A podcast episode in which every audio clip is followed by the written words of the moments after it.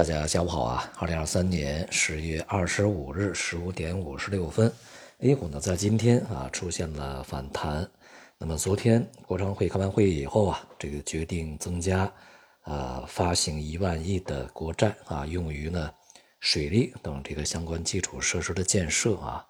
那么这个消息呢，实际上在市场上传言啊已经有小一个月了啊。那么在昨天呢，终于是兑现落地。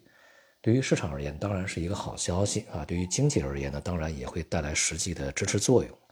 那么在去年我们对今年的中国宏观经济形势做分析的时候呢，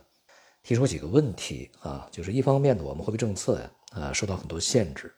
呃，甚至呢就是即使大幅放松啊，它也很难对实体经济呢带来应有的一些这个作用啊。那么这样的话呢，就需要财政发力啊。但是另外一方面呢，财政现在面临一些问题啊。一方面呢，就是经济增速啊恐怕会下行啊，经济复苏的力度不如预期。这样的话呢，其实对于税收啊，也就是财政收入的影响比较大啊，相关的税费影响。同时呢，由于房地产行业整体趋势下行啊，地方政府的卖地收入可以大大的下降啊。这样的话就会使得财政方面，呃。负担是比较重的啊，因为它收入下降了，同时它需需要这个支出增加啊，去这个支持经济嘛，因此这就是一个鸡和蛋的蛋和鸡的哈，这个一个类似死循环的扣啊，它是没有办法解开的啊，所以说这个群友呢也问啊，如果是我的话，会在当前这个死结下面怎么去呃施展政策啊？那么我的这个想法呢是还是要从财政上发力啊，可以通过。去增加财政赤字的方式啊，去加大财政支出，而财政赤字呢，当然就是发债吧啊，去募资。可以说啊，从今年年初一直到现在，我们一直在等待着啊，这个财政，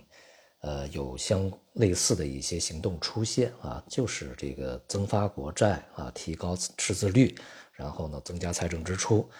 从而呢，啊，去提高投资啊，然后是增加就业，当然随之而来的就是增加消费嘛，啊，这是一一连串的一些动作。那么在今天呢，我们终于等到了这样的一个相关行动的出现啊，可以说呢，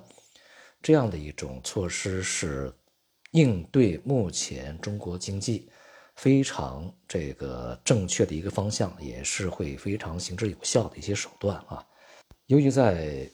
明年啊，中国经济恐怕面临的压力呢，比较要比今年还要大一些啊，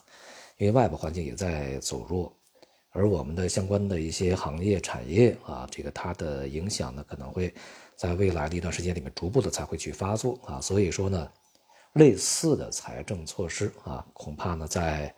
接下来啊，比如明年可能还会有一些这个行动出来啊，当然从我们市场投资者而言呢，是欢迎的啊。不过呢，对于市场而言，它究竟会带来多么大的支撑和刺激作用啊，就需要看规模和看头像。由于目前呢，整个财政的赤字的规模还是相对比较节制的，而且呢，这个募集资金啊，所去呃投入的这个范围和行业呢，也是相对来讲比较聚焦的啊，就是这个划定的比较明确，因此呢，还不足以构成这个大面积的啊。爆发式的这种刺激的作用啊，所以说对于这个，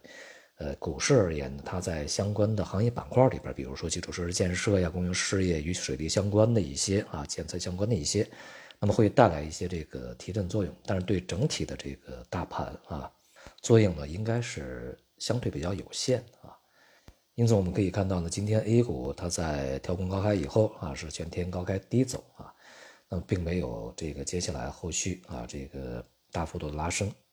而北向资金啊，在今天呢是再度流出十多个亿啊，其实也就是趁着在